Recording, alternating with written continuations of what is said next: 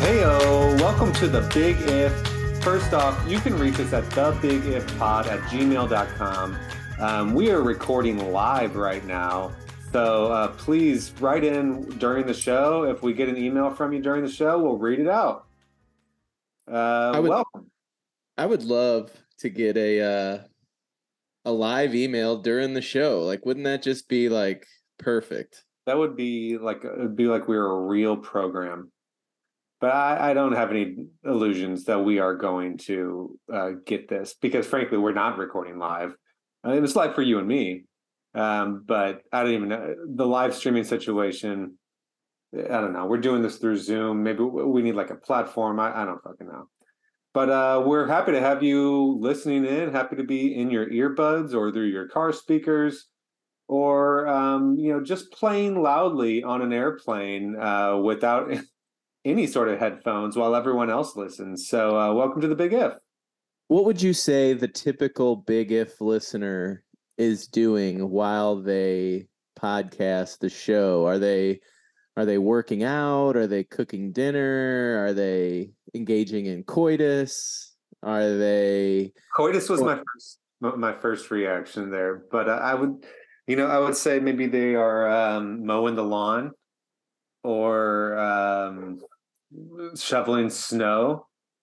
Uh, coitus certainly could be an option, or maybe they're just um, maybe they're just enjoying a nice cup of of sweet tea. Do you think anyone has ever uh had the big if playing while they were having sex? I can I can almost guarantee it. I can Hey, I- guarantee it. And the reason being is because they were listening to something else, that song ended, and then the next in their queue just happened to go to the big if and they hear that like organ sound of our opening music. And uh that was it. Hey, I'm gonna ask you a question, and then my dog's barking, and I'm gonna go let him in, so Oh, you boy. can just kind of riff for a second. Uh, But strong suit, but okay. do you think you could perform with the sound of you and I's voice playing in the background? Could you make love to your wife while an episode of The Big If played? I want you to pontificate for a second. I'll be right back. You know, I think I think I could. Uh oh, I don't know though. If I hear my friend's voice while it's going on, I I'm to start getting a little creeped out or something. Um but if it was just my voice, let's say we were just listening to this portion where it's just my voice, yeah, I think I could, but I think my wife would probably uh just stop and and ask for either a, a, a rain check or just stop it altogether. So um, that's more on my wife than it is on me. I think. Yeah, I don't know that I could perform here in the sound of my own voice. I think I, hate would probably voice. I would probably climax too early with the sound of your voice, but the sound of mine, I would go soft as a noodle, baby. Yeah, it's not. You know, hearing your own voice. What is it about hearing your own voice? Do do people like um like does Morgan Freeman like his own voice, or is he fall into the same category with the rest of us, where no one re- really seems to like their own voice? Are you familiar with the term body dysmorphia?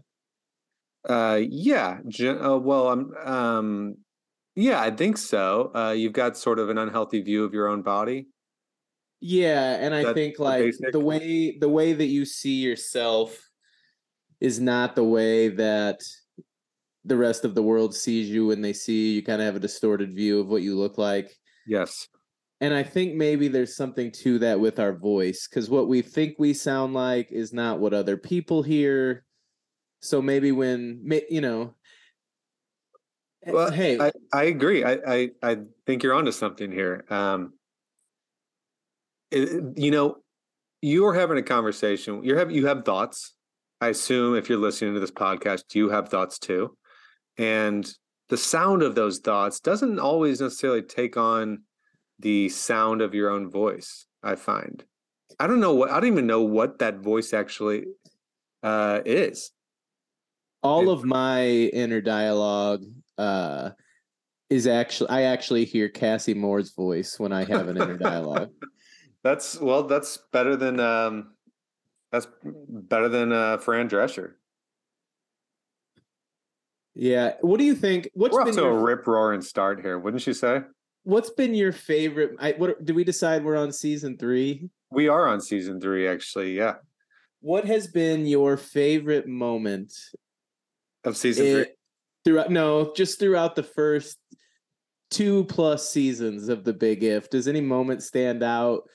Uh, it can be like a, a longer segment that we did, maybe one of our interviews, or it can even just be like a little one liner that sticks out. But do you have do you have a moment that sticks out to you?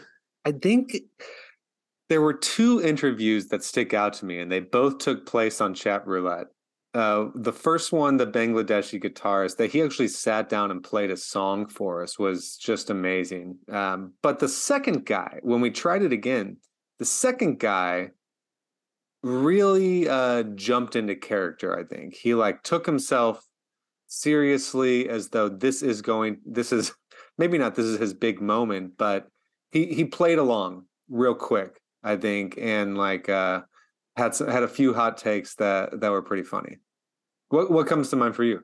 Well, first of all, I feel like, and correct me if I'm wrong, but I feel like you were never a big fan of the chat roulette interview era of the Big If. I and so okay. Look, I don't like I don't like it when it's happening because Yeah. it scares the shit out of me. Plus, they could only see me; they weren't looking at you. So you got to hide behind this Wizard of Oz curtain and just be this voice, uh, like egging people on in the background, and I'm sitting here like face to face with these people, and that's that was um that was nerve wracking. But then afterwards, you know, it was pretty funny. Yeah, that i- did have an unfair advantage to just kind of get to be the voice behind the the curtain back yeah, you here. So, stir the pot. oh man, do do you think? Do you ever see us bringing that back? Sure, sure. Yeah, why not?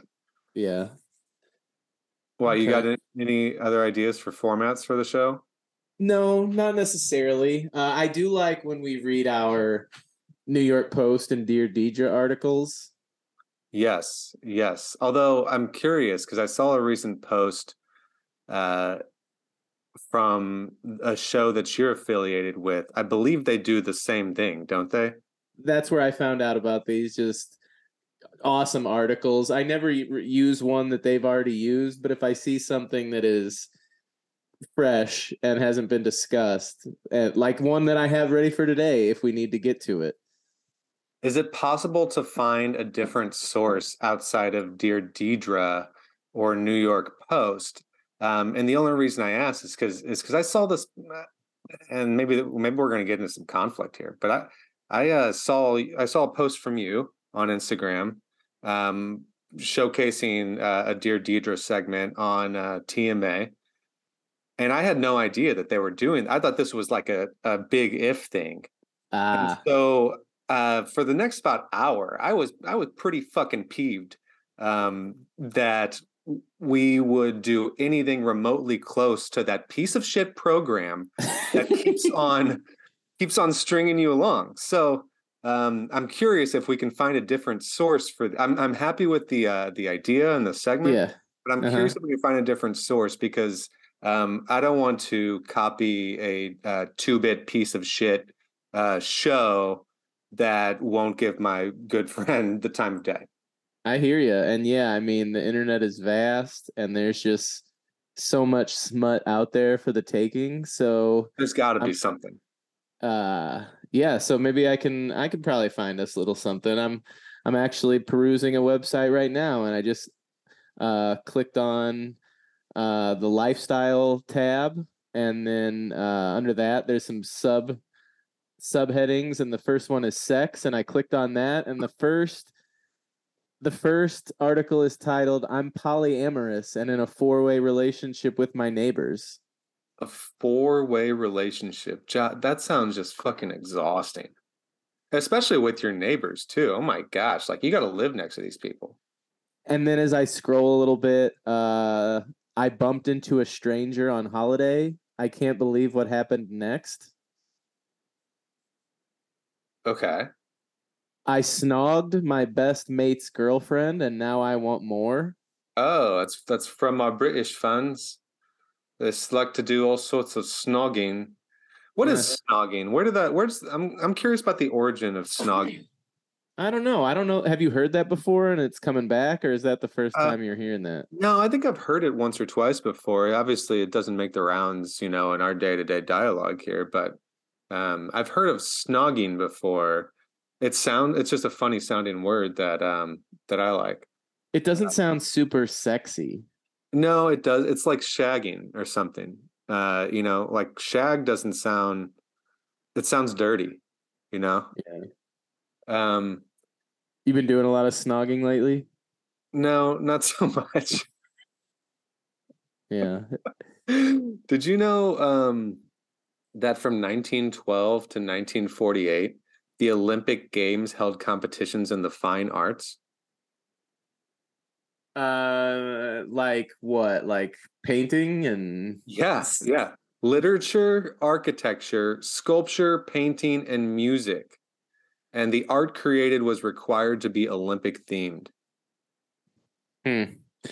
What do you think? It- do you think all of our fans across the world like were to just dedicate their lives from this point forward towards this cause, do you think we could bring back the fine arts portion of the Summer Olympic Games?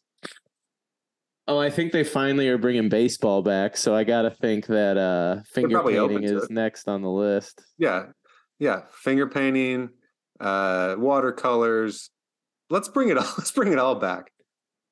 If you had to participate in a non-team Olympic sport.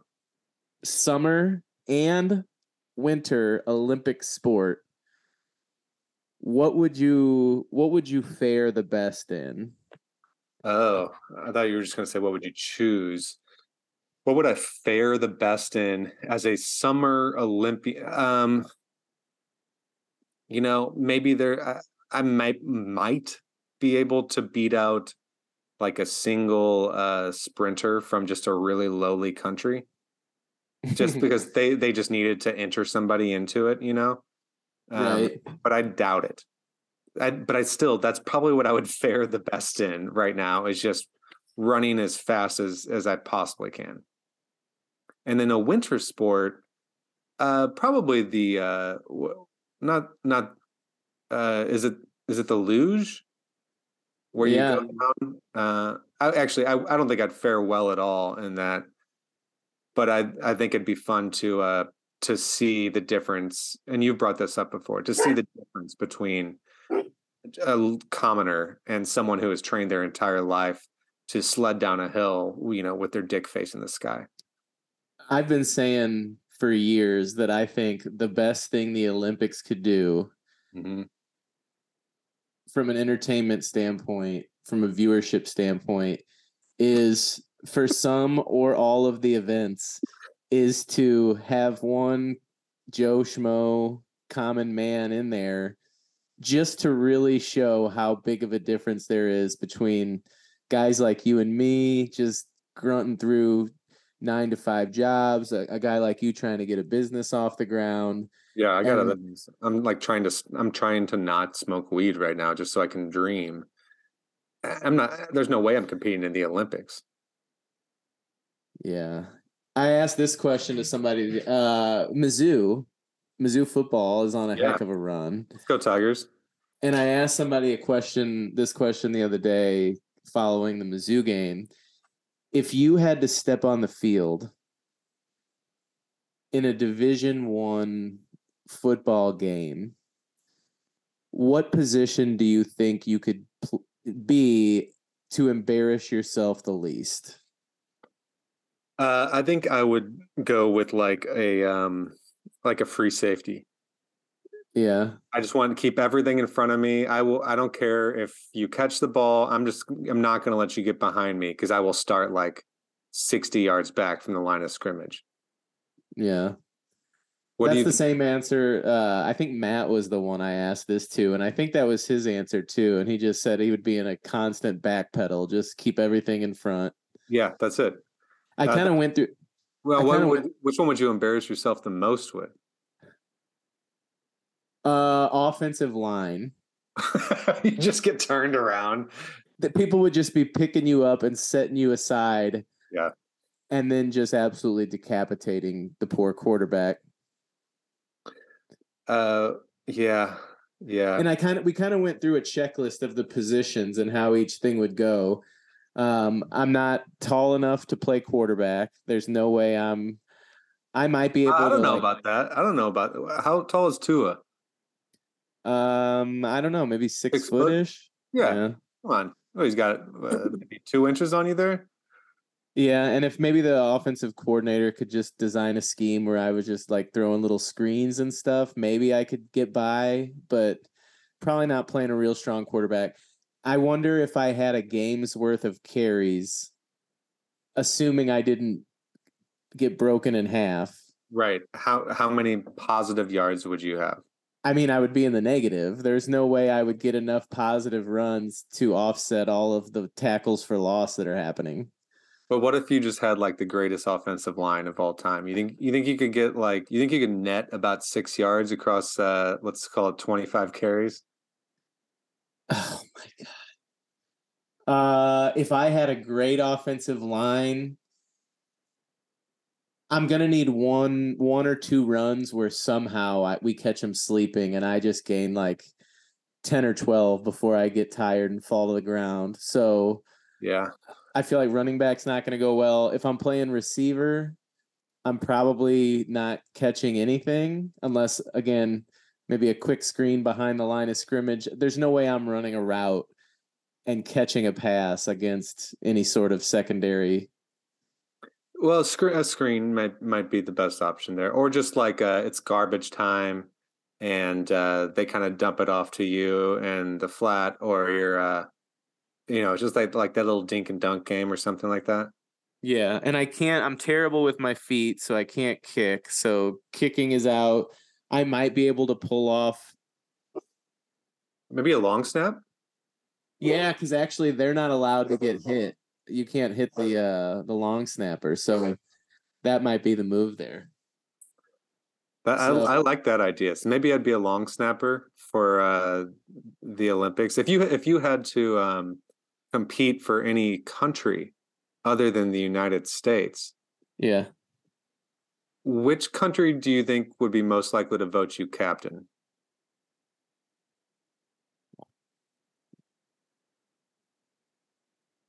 Uh of what sport? Um, javelin. Okay.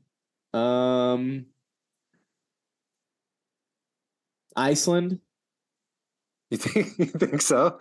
Yeah. Uh What makes you say that? I just have you seen have you seen D2 the Mighty Ducks? Come on, they went to the Olympics. Yeah, uh the Goodwill games, but I but that's fine. it it was basically it was it was the An Olympic type setting. Yeah, I remember those Iceland kids though, man. Those they were like they were like North Korean soldiers, like in lockstep with each other. It was it was terrifying just to watch them warm up. Yeah, and I just ever since I saw that movie, I felt like I really connected with the Icelandic people. Um,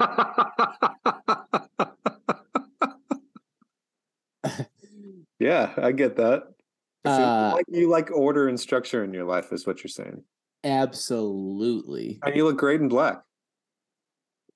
Almost wear exclusively black during this time of year. Wow. Th- thinking about changing my name to Gunnar. Oh, damn. If you- if you had to um kill someone with an ice skate, do you think you could do it? No, that's a little too up close and personal. But you have to. Or else. I mean, like, then I guess, then I guess I would. I mean, I wouldn't. I don't want to, but I guess right. if it's- no one wants to kill somebody with an ice skate. no. But if it's me or him, and I'm holding an ice skate, then I guess I got to do what I got to do. Like, what if Adam Banks came over and and kicked your dog. Coach, And just- coach, I woke up today and the pain was gone. Yeah. You see what I did there? yeah. Oh yeah. For sure. Do you know what happened after that? Uh yeah, I believe he uh came out and fucking lit up the lit up the uh uh who was the team he was playing? That wasn't the Iceland games, was it? It might have been, yeah. I, I thought that was the the original Mighty Ducks there. But I might be wrong. I might be wrong. No, I do I'm remember D two starting with like a roller skate scene in the mall. yeah, just running buck wild over that that mount that mall. Oh my gosh, them those poor mall employees, man. Like they really uh they took it. They really took they really took one there uh for the team. And I mean, look, kid, kids are gonna be kids, all right? Teenagers, they got a lot of energy, gotta get it out somehow, hopefully in a constructive manner. That was a destructive manner. And um, for a bunch of kids that went on to represent the United States, that's not that's not who we are. No, uh, one of the and you know you don't have to have played junior pro hockey to know this. One of the four pillars of junior USA hockey is discipline, and I think those kids in the mall just absolutely showed a a glaring lack of discipline. And frankly, that's the most unbelievable part of a movie. That movie is that a ragtag bunch willing to just run roughshod over the mall with no regard for anyone around them would have the discipline to be junior goodwill game world champions that's the part that i just wasn't able to buy into Yeah, there's no through line there. I, I can't connect the dots there. Um, yeah. What are the Bash Brothers doing these days? i don't know but one more thing about d2 that i just have a big problem with Uh, Tell- let's talk about the plot holes in D2 and Mighty Ducks. that's fine that could, that could be the rest of this episode because this like one that. this one just popped into my head and i've always just thought this is just too outlandish even for a disney movie picture this. Team usa calls a timeout. How long do these timeouts last? Um, I would guess a minute or maybe a 30 second. in You know, this minute if we're particular going to commercial.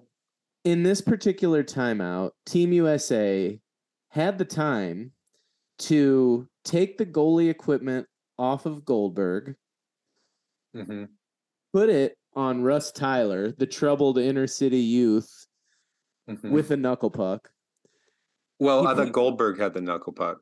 No, Goldberg was the goalie. Russ Tyler had the knuckle puck, but that's that's, That's what's fucking you up. That's Kenan, right? Or It- it- yeah. yes, and that's why you have that false memory is because Russ Tyler puts on the goalie equipment, puts on the Goldberg jersey, and then with the game on the line, skates out to the other team's blue line, takes off his helmet, reveals that it's Russ Tyler, the knuckle puck kid, puts that puck on his edge, and just knuckle pucks it in. yeah. What did he just like torque his body and like sh- like firing off from uh from center ice?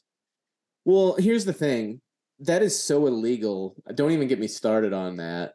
You can't have an, a teammate's jersey on. Yeah, I agree with that. That's that is uh sheer deception and again not indicative of the junior league ice uh ice skating or uh, ice hockey kids that I want represented my country. But if you look at if you look at Coach Bombay's past, and it's a checkered past. Um, Bombay has definitely uh, got a drinking problem, or he's had his demons in the past. and I don't think it's I don't think it's all that surprising to see. Corporate espionage, even he was he was like a, a big wig corner office guy. Yeah, he was a cutthroat attorney, uh, big time drinking problem, multiple DUIs. Um, and when he first started coaching uh, District Five in the first Mighty Ducks, um, he really he really did so without any thought of any scruples. Um, I remember I remember he taught his team the chant, uh, "Take the fall, act hurt, get indignant," and was basically encouraging his team to flop. That's not character. That's not That scruples. ain't the USA. no. How did he? Uh, he coached one season for the Mighty Ducks, and then for what? What'd you say? Sector Five. District Five. Okay, co- you coach one season for District Five, and you do such a great job that all of a sudden your Team USA's coach the next year. No, I think it shows a complete uh, just lack of leadership in youth USA hockey. That uh, that's the kind of coach with that little of experience that they would get. Um, well, even even going back to let's go back to the original Mighty Ducks, where Adam Banks had to play for District Five because of redistricting. That that's gerrymandering. that's is that fucked up, dude. Like the Mighty Ducks won because of gerrymandering. I, I can't disagree with anything you're saying. Uh, I didn't realize this growing up. The the ah, man, I feel um I feel betrayed, honestly. No. And now I understand why you why you felt such kinship with the, with Team Iceland. yeah, and I like it, it's obvious. the good in- guys. It's obvious in the first Mighty Ducks that the Hawks are supposed to be p- portrayed as the antagonist. They're the bad guys, and I don't think I don't think that was fair to the Hawks. And then in I agree. I agree. And if I'm a parent, I don't want some uh, former drunk lawyer, uh, little weasel bitch, coaching my son to take the fall and get indignant. Yeah, and act hurt. Don't And forget act about hurt. act hurt. And also another character flaw that you see in Coach Bombay. I mean, he just blatantly decides to start a romantic relationship with one of his star players' mothers. What is that? That's fucked up. What hap- whatever happened to the dad? Is he did he die? Is he out of the picture? I don't. I, he might have just been a deadbeat dad that wasn't in the picture, but you know, it's just it's disappointing to see uh, a coach like Coach Bombay be glorified when he just time after time just shows that you know I don't think he was the guy that we were led to believe that he was. If you had to guess, all right, you've got Mighty Ducks, you've got D two, Yeah, D3. and you've got D three, the Mighty Ducks. What do which one of those do you think got the highest score on Rotten Tomatoes? The first one. Yes, that's right. Uh, Then that makes sense. What percentage do you think it got on Rotten Tomatoes? And this is the highest. This is the highest that any of the mighty, any of the first three Mighty Ducks have scored, Um, and this is a cult classic. I mean, you look, you and I grew up with this stuff. Like, like you would think, you would think it would be very highly rated, and maybe I'm giving it away that it, that it's not. I would say sixty-three percent. That's about what I'd, I would guess, like seventy-one percent. The original Mighty Ducks, starring Emilio Estevez as as Coach Gordon Bombay, the origin story got a twenty-three percent on Rotten Tomatoes. That is brutal. The Well, next think- one got a twenty-one percent, and then D 3 20 percent. I'm surprised D three was that high. Actually, hey, you wanted a you wanted a new kind of format, our own website to find articles from, and while we were talking, Yeah. I found one. yeah. Um, and I want to just kind of skim through this with you while we're talking about it. It's 14 odd things you never really noticed about the Mighty Ducks movies. Oh, okay. Here we go. So I think this is kind of like the plot holes that we were talking about. This is fantastic. I, I had like all these like weird history facts pulled up, but uh, this sounds much more compelling. Number one, none of the Team USA players belonged at the Goodwill Games. The Mighty Ducks is a Pee Wee hockey team from Minneapolis that was largely terrible until the tail end of its last season. Even then, the team's only accomplishment was winning a division championship. Yet in the second movie, a big chunk of Duck players are selected to represent the United States at the Goodwill Games, an international sports competition designed to draw the best Little League players in the country. Yeah. In D in D2's defense, five new players were introduced to the team, yet with the exception of the new goalie, these players all had problems. One was a shameless showboater. One didn't know how to stop. One only had previous experience figure Yeah, skating. That's right. One couldn't even skate. Benny this is the the best that- that America has to offer? And one was a jerk and one was a figure skater. You would think when searching the country for the most talented players possible, scouts would find less of a flawed bunch. You know, I would have gone for the Hawks. I would have pulled my team off the Hawks. Um, or I would have tried to uh, bring some of those Iceland kids who seem very well trained over to the US. If there's a coach who's willing to go as far as to get Gunnar Stahl dual citizenship, it's Coach Bombay. I agree. I agree. The sleaziest piece of shit to ever walk the ice. Did you know this? The flying V wouldn't be allowed. While hockey is often thought of as an extremely physical sport, it has pretty strict rules regarding when and how contact can occur. One such rule states you cannot check a player who's not in possession of the puck. The flying V is a patented Ducks move in which the players get the puck, form a V shaped line, and proceed to plow through the rink, pushing down anyone in their path. In reality, if a Little League team pulled such a stunt, it would land half the players in the penalty box pretty fast for checking the entire opposing team. Interesting. I don't remember the part where the flying V was about beating up on other kids, but I thought it was more of a strategy for like uh kind of like a little passing situation, um, more like maneuvering the ice towards the goal than it was actually going to like pummel some other kid.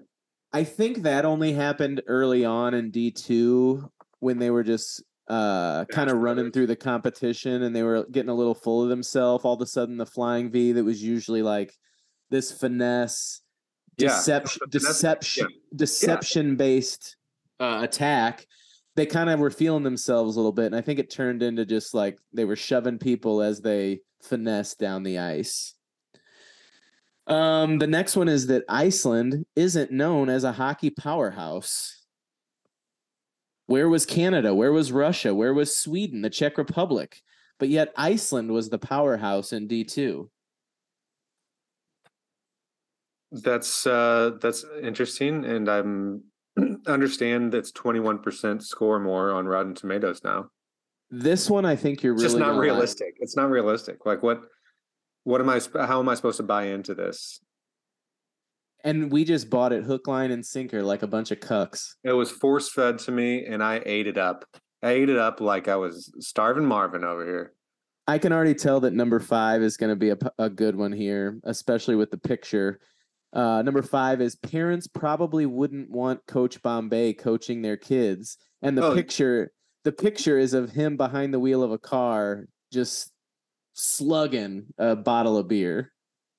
Oh yeah, well, I, you know that it was something stronger than beer. I guarantee he took a flask with him wherever he went.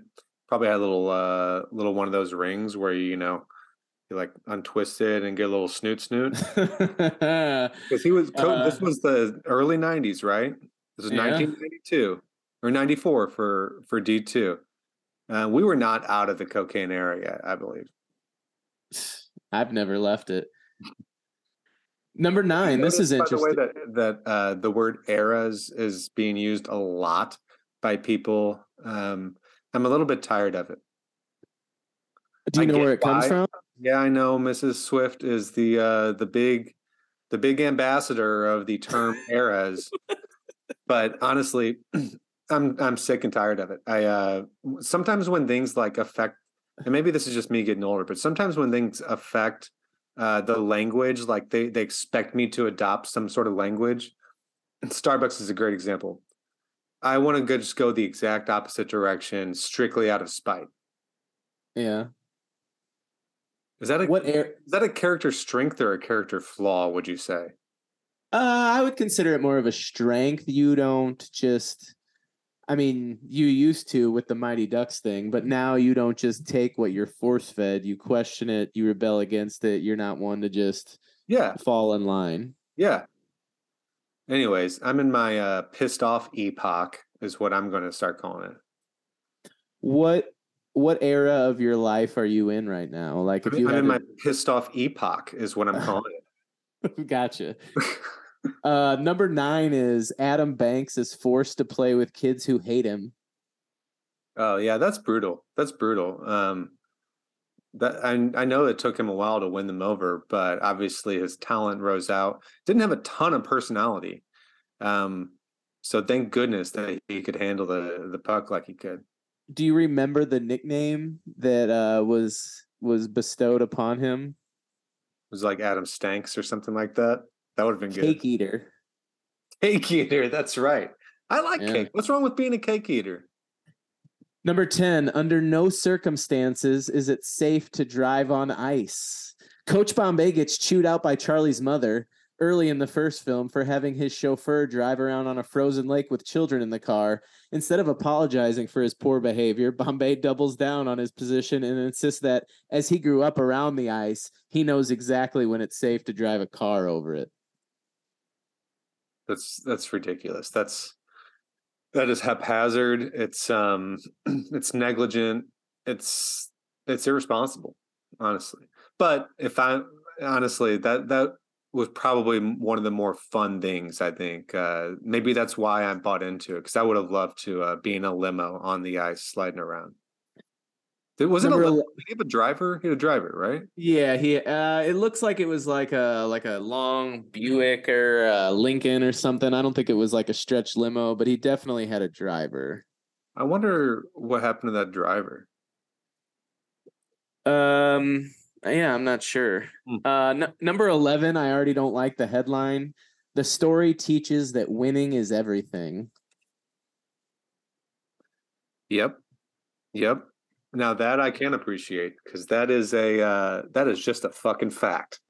yeah, I I'm actually I I would encourage more uh movies for young people to encourage people to be cutthroat and strive to just win at everything.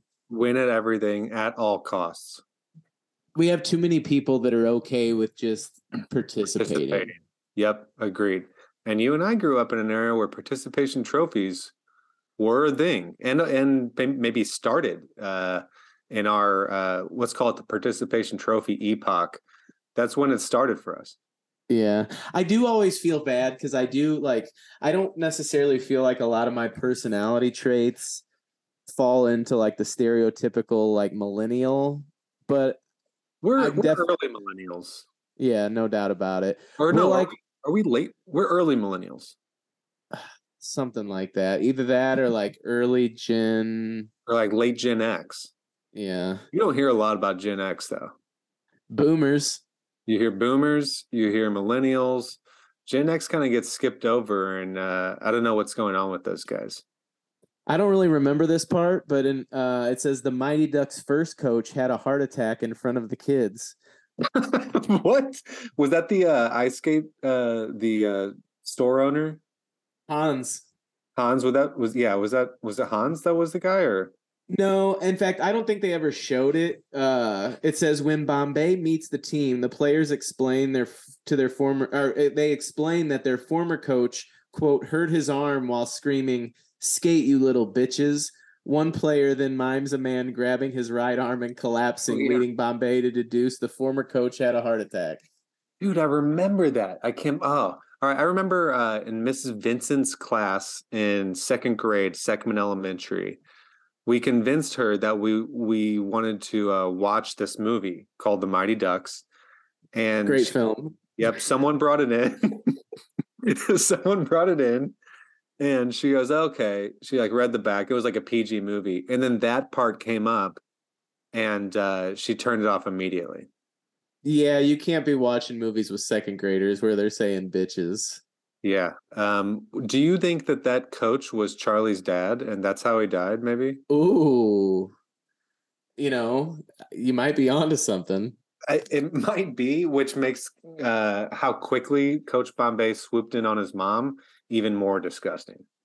Number 13 is actually something that we kind of already talked about. And again, I love the picture that goes along with this. Uh, the opposing teams are cartoonishly evil.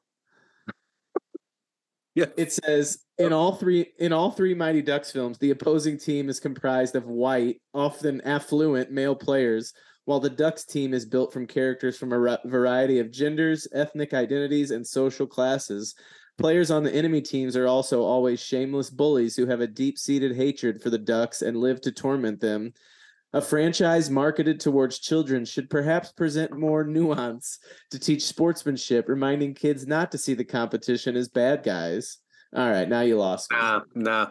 That's you might as well just repeat. Uh, you shouldn't tell people to win at all costs, because that, that's that's what this is. It's um, these are kids who are taught that winning is everything. So I can appreciate that they're single minded about their hatred for the Ducks, and honestly, it made them better bad guys. This is the last one. It says the lighthearted prank at the beginning of D2 is disturbing. During a montage at the beginning of the second film, Fulton Reed, member of the Bash Brothers, catches three members of a rival team, the Hawks, trying to trip the Ducks with wire while the team is out rollerblading. Reed retaliates by dragging the kids off screen, stripping them down to their underwear, and tying them to a tree. The kids are left there, and the incident is never addressed again. Oh, that's that is bad. That's that's like sexual assault, pretty much. Again, it's just another example of a player on a Coach Bombay led team having absolutely no discipline. This Bombay guy, man, you got to rein him in. You got to rein him in. He's worse than Bobby Knight. He's worse than uh I don't know. He's worse than these guys. That's bad. I just ha- I just had a, a potential idea. yeah. What if for the next couple episodes we pick a movie from our childhood and kind of analyze it now as adults and see the things that we didn't notice before? Now we're talking. Now we're talking. Um, and may, if you have any ideas for what movies you want us to analyze, uh, I'm pretty sure there are several dozen podcasts about this exact thing. But you're going to get our take, and uh, right into You ain't it. heard it. You ain't never heard it like this before. Uh-uh. And if you didn't, you aren't to. So write into us at thebigifpod at gmail.com and with your list of top 10 movies you want us to dissect. Um, in the meantime, did you know that Andrew Jackson had a pet parrot? Oh, no, but that makes total sense, and it's horrifying at the same time. Yeah, he taught his parrot Polly to curse like a sailor. There's even one legend that the parrot had to be taken out of Jackson's funeral for its proclivity for profanity. Was he a bad guy? Andrew Jackson? Yeah. He's on the 20. Well, I isn't I George don't know what he, Washington. I don't know I don't know what he was uh what was his like major contribution. Like how did he make it on the 20 cuz there are um like shouldn't like Obama be on the 20 or something or or um someone someone I, I don't know what Jackson did. Yeah, history's not my strong suit. I would rather see Gordon Bombay. Which which um which denomination do you think Gordon Bombay uh would most belong on? I'd like to see his face on all the money orders that people get when they go into like 7-Eleven or something. Yeah. Like a cashier's check. Like a cashier's check, yeah. Or even on like my W two at the end of the year or something like that. Um, put Gordon Bombay on there. If you had to play for any fictional coach from a sports movie, who would you play for? Oh, and I think I thought of our next movie we should do, but go ahead. Um, it's hard to honestly. I'm having struggle. I'm struggling to think of other ones at the moment um, because we just talked at length about Gordon Bombay, and Yeah. now I kind of want to play for him because I know I'm going to get away with fucking anything. Yeah, Um, there's no uh there's no uh repercussions for anything. Yeah, uh, Coach Beard and Ted Lasso would obvious would be like obvious modern choices, I think. Um, but that was more of a TV show than a movie, I guess. I'm gonna give you another just piece of shit coach who I would have absolutely hated to play for. And it's from the movie that I think maybe we should think about doing next. And that is Jon Voight's character Oh. in Varsity Blues. Oh my gosh! Bud Kilmer. Come on now, come on, boys, let's get out there. Follow me now. You are the damn smartest dumb person I know. Dude, Jon Voight was the man. Um, you know who uh comes who I would most want to play for, I think, is uh, a character named Coach Jimmy Dolan. You know who that's from? You know, you don't know where Jimmy Dolan's from? Jimmy Dolan uh, starred. Actually, this movie came out uh, in the exact same year as D two, The Mighty Ducks. It's called The Air Up There. Oh yeah, that's Kevin Bacon. That's Kevin Bacon, baby. He traveled all the way to Africa just to recruit this kid for college. Ended up like um having like uh just so he could play with this kid like five on five against the rival tribe, but he had to become part of the tribe. So like he let them like do like the ceremonial cut near his uh penis, I guess, in order just just to play with this team. Like that guy's going to bat for you every chance he gets. Like if I'm getting recruited that hard, I want to play for Jimmy Dolan. Uh here's kind of an outside the box choice. Uh John Candy and Cool Runnings. Oh yeah, he was he, now he was like a he was kind of a washout prior to um redeeming himself, wasn't he? I it's They been found a him in a bar. Yeah. So many of these coaches are just like uh alcoholic, just Yeah. res- like resurrection projects. Yeah, and it's someone who's like, you know, there's only one person that could uh, lead this team. You And know who I want you know who I need coach bottle somewhere. You know who I need coaching this basketball team in blue chips? Nick Nick Nolte. An amazing alcoholic. Uh, The coach in uh Major League was like a screaming, raging alcoholic, Lou Brown. yeah, yeah. What's up with these guys? Why are we responding? Why are, are the youths of uh, the '90s? They respond so well to these alcoholics, like they really rise above. None of these movies is there like a man of honor and integrity that like coaches these boys up. No, It's he's got to redeem himself too. It's always a reclamation project. oh man, yeah, yeah. I'm trying to think of I a coach that was just That was. Yeah, who was a coach? Honestly, outside of the Iceland coach, who ran a tight ship. I mean, the guy must have secured funding for all of the uh, matching uniforms. They had great looking gear. Um, these kids like jetted out into the fucking ice, and they were in perfect unison. Like they were taught the type of discipline that today we would really respect. And I don't remember D3, but also like yeah, what even happened? What happened in D three? they were at a college, uh, some academy, but what I was gonna say was in both D1 and D2, the antagonist team are clad in all black. That's ridiculous. That's stupid. Black, Stupid. black is one of the coolest colors to wear whenever you are uh, on an on an organized sports team, um, because it strikes th- the most fear into uh, into your opponent's heart. Didn't Whoopi Goldberg coach? I would say all white requires a lot of confidence too. And anytime I'd go up against a team that's wearing all white, it's like someone here has got some ball skills. Did Whoopi Goldberg coach the Knicks in a movie? Yes, and shit, what was it? Uh, it wasn't it wasn't Blue Streak. Uh, Eddie? Was it called Eddie. Eddie? Eddie, that was it, man. She coached the Knicks. That's right. She must have been an amazing coach. There was also a Little Big League where a 12 year old managed the Minnesota Twins. you know who I think the manager was in uh, Rookie of the Year, where Henry Rowengartner becomes the pitcher? That wasn't uh where he came out of surgery and his uh arm was just like yeah. no, You bet your that? fucking ass it was. Gary Busey. really. I think so. And Daniel Stern was the pitching coach that was always chewing on sunflower seeds and couldn't pronounce Rowengartner.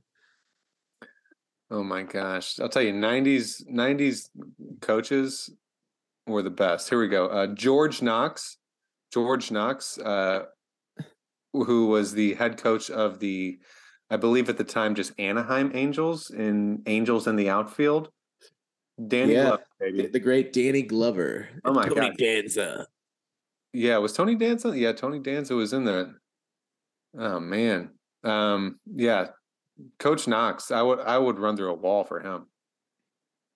I'm trying to think. And uh, there's probably a golf movie where the caddy, who is kind of the coach, was kind of like a rough around the edges uh, person looking for redemption.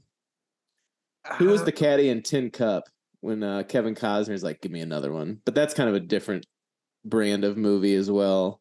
Yeah, I I can't think of I feel like caddies, you know, I'm talking on my ass here, so this is a real cold take. But I feel like the caddies were the ones who were like the uh not mentor, but they they were more like the I'm helping my guy, I'm helping pick my guy up off the ground than they were the uh you know the tortured character. Yeah, the voice of reason. Yeah, they didn't they didn't have many demons. Um but I'm sure some of them are just like total pieces of shit. Oh, you know what? I thought of a coach who was not well, in a way he was kind of like a uh I don't know if anti-hero is the right word. Do you know who the coach? There's two coaches. They were brothers in Little Giants. Uh, no, I don't remember. I, I I admit I only saw pieces of Little Giants. I never actually saw the full movie. So Little Giants was uh, the little brother who had to fight up against Big Brother was Rick Moranis. You can picture him coaching a youth football team. Oh yeah, And then the uh the older brother coach of the Cowboys was Ed O'Neill from uh Oh, Married yeah. with Children. yeah, yeah. Uh, uh, um, Rick Al- Moranis' team ran the annexation of Puerto Rico when the game was on the line. the annexation. It really it, it went into like geopolitics. that was the name of the trick play. Oh, the annexation of Puerto Rico. Yeah. Um, look at this shit. Oh my gosh. Now I'm on the internet. Uh, There wasn't really a coach, but The Sandlot was a great movie. The Sandlot was a great movie. Did you ever? I'm, I'm looking at the uh, artwork for Slam Dunk Ernest, okay. and that's also starred Kareem Abdul-Jabbar. So, I, I doubt he was a piece of shit in that movie, though. Um My God. do you remember the do you remember the show uh was it California Dreams? Do you remember that? Uh-uh. No. There was there was also a show where Dick Butkus was a What a name. rest in peace. Didn't he just pass away? I have no idea, but Dick Buttkiss. yeah, that's pretty bad. Dick Butt Kiss. I mean that. So I might, so Di- penis ass liquor might as well be my name.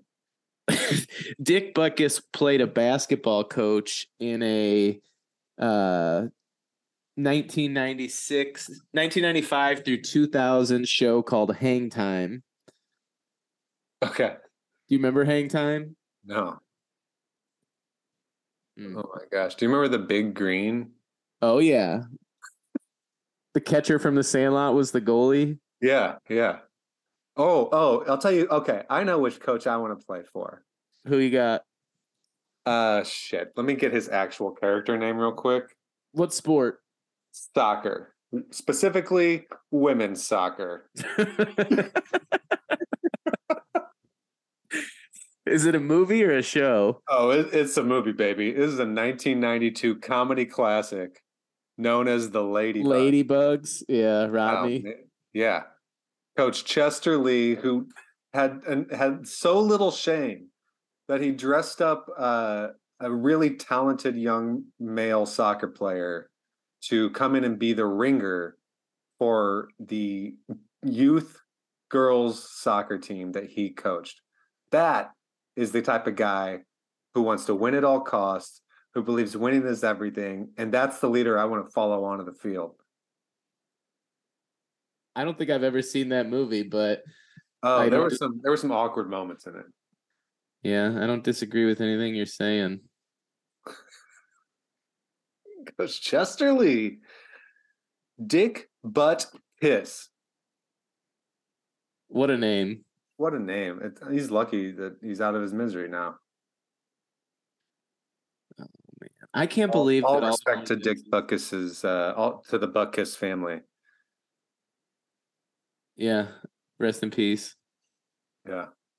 Well, um This might be one of our best episodes. I know people who like 90s sports movies are going to love this episode. It was a walk down memory lane. It was our childhood. This is beautiful. I love it.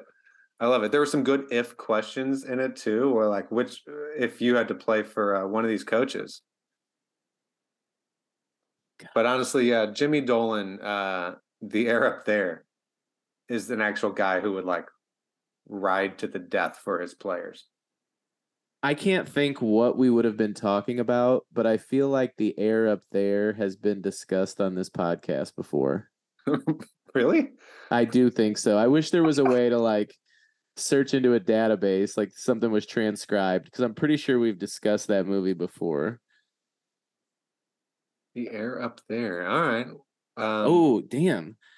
Mighty Ducks and Lethal Weapon 2 actor Joss Ackland dead at 95. This is just two days ago, and you were just asking about this. This was the uh the um the mentor of Gordon Bombay. Yeah, I I believe, Wow. if I'm not mistaken, that he was Hans. Honestly, he ought to be ashamed of himself the way he mentored Gordon Bombay to being a real a real piece of work. Yeah, he dropped the ball big time. He had it coming. Oh man. Rest in peace, Joss. You're a terrible mentor, but you're somebody's grandpa. Yeah, you're somebody's grandpa and um Well, you, you were somebody's grandpa. yeah, but also just a terrible mentor. Um yeah, RIP buddy. Well, what do you think? Should we do Varsity Blues next week? I'm up for Varsity Blues if we want to talk about Varsity Blues. Do you have that movie on hand to watch it to refresh yourself? Uh, I do not, but I remember watching it a lot, and I can always bring up scenes on YouTube to refresh myself. Um, I do remember being an outspoken proponent of the soundtrack for Varsity Blues. There goes my hero. There goes my hero. Come on. So yeah, dude, uh, I like that movie. That was good. I got a coach. Oh, here's another, and it's not a kids movie, but here's another example of a troubled coach. Yeah. Any given Sunday, Al Pacino. Oh yeah, yeah. He had a big uh, hooker. Uh, he was a big, big into the sex workers. I mean, who can't empathize with that? Yeah. In fact, I think uh, Jesse Spano was his sex worker. You would be correct about that. Oh my god. Okay, I asked you earlier what like one of your favorite kind of moments was from the first two plus seasons. Yeah. What do you think? Well, I think you provided me with one today because it had me laughing as hard as I've laughed in a while. The first line of your Coach Kilmer impression just had me just unable to speak. well, we'll, we'll, uh, you know, we'll have to reprise it again next I- time. I know it's. I'm not going to ask you to recreate it because when you're asked to do it on the spot, it just doesn't hit the same. But what was the line that you said about going out of the locker room? Uh, it was, uh, it was just like, all right, boys, all right, all right, you'll follow me now, all right, and come on now, boys. And that was that was about it. And then he ran out, and that was the last scene. The uh, last time we ever saw uh, Jon Voight in Varsity Blues. Did John John did he is Jon Voight John Void now because he's dead, or is he still alive? Uh, Jon Voight is alive. How old do you think Jon Voight is? God damn, I'm gonna go with like 83. 84 years old. There we go. So he's probably he's definitely lived through all the Mighty Ducks. Um, surely he's seen one or two of them. Little known fact that he was actually in front of Emilio Estevez to play Gordon Bombay, but he looked a little What? too old. No, I just made that up. oh man, like that would have been amazing. Man. Do you know who his daughter is, correct? Yeah, Angelina Jolie. Yeah. But how did she get such a different name than John? Like, well, how come her name's not like Angie Voight? Uh, do you think Angelina Jolie is her real name or is that like a stage name? I don't know. I don't know. If you It had to have doesn't a matter. stage name, like, would you would you go out like uh let's say, all right, now um James Cameron casts you in his next uh major film. Are you sticking with uh with your given name? D'Angelo? Yeah. Or are you are you going uh with a stage name? I think I'd stick with D'Angelo Hopkins. Yeah, yeah. Okay. Well, that is kind of a chosen name. That is kind of a stage name to a degree. Her full name is Angelina Jolie Voight. I wonder if she just dropped the Voight. I want did she not I wonder if they didn't have a great relationship for a while, so she kind of wanted to separate herself from that. She was a she was a wild child, wasn't she? She used to date uh uh Billy Bob Thornton and she They wore wore vials of each other's Blood. blood. yeah. You don't see that kind of romance anymore. Would you do that? Given the opportunity, I'd wear a vial of my wife's blood around my neck. You never know. I did might come in handy. I did not want to be Voight as an actress because people would react to the name Jolie told the Sun in 2011. Hmm. It was a choice. So there you go. It was a goddamn choice. Well, we hope that you make the goddamn choice to email us at thebigifpod at gmail.com, where you will, if you email us today, you'll get access to uh, our entire catalog of the Big If and um, our 10 part course on how to start your own podcast Yep. and our um our special TED talk about New Year's resolutions and how New Year's resolutions intersect with coaches of 90s children's movies. It's basically a master's class, and you're yeah. getting access to it just for emailing us. Just for emailing us. That's all you got to do. So uh, fire away. And All right.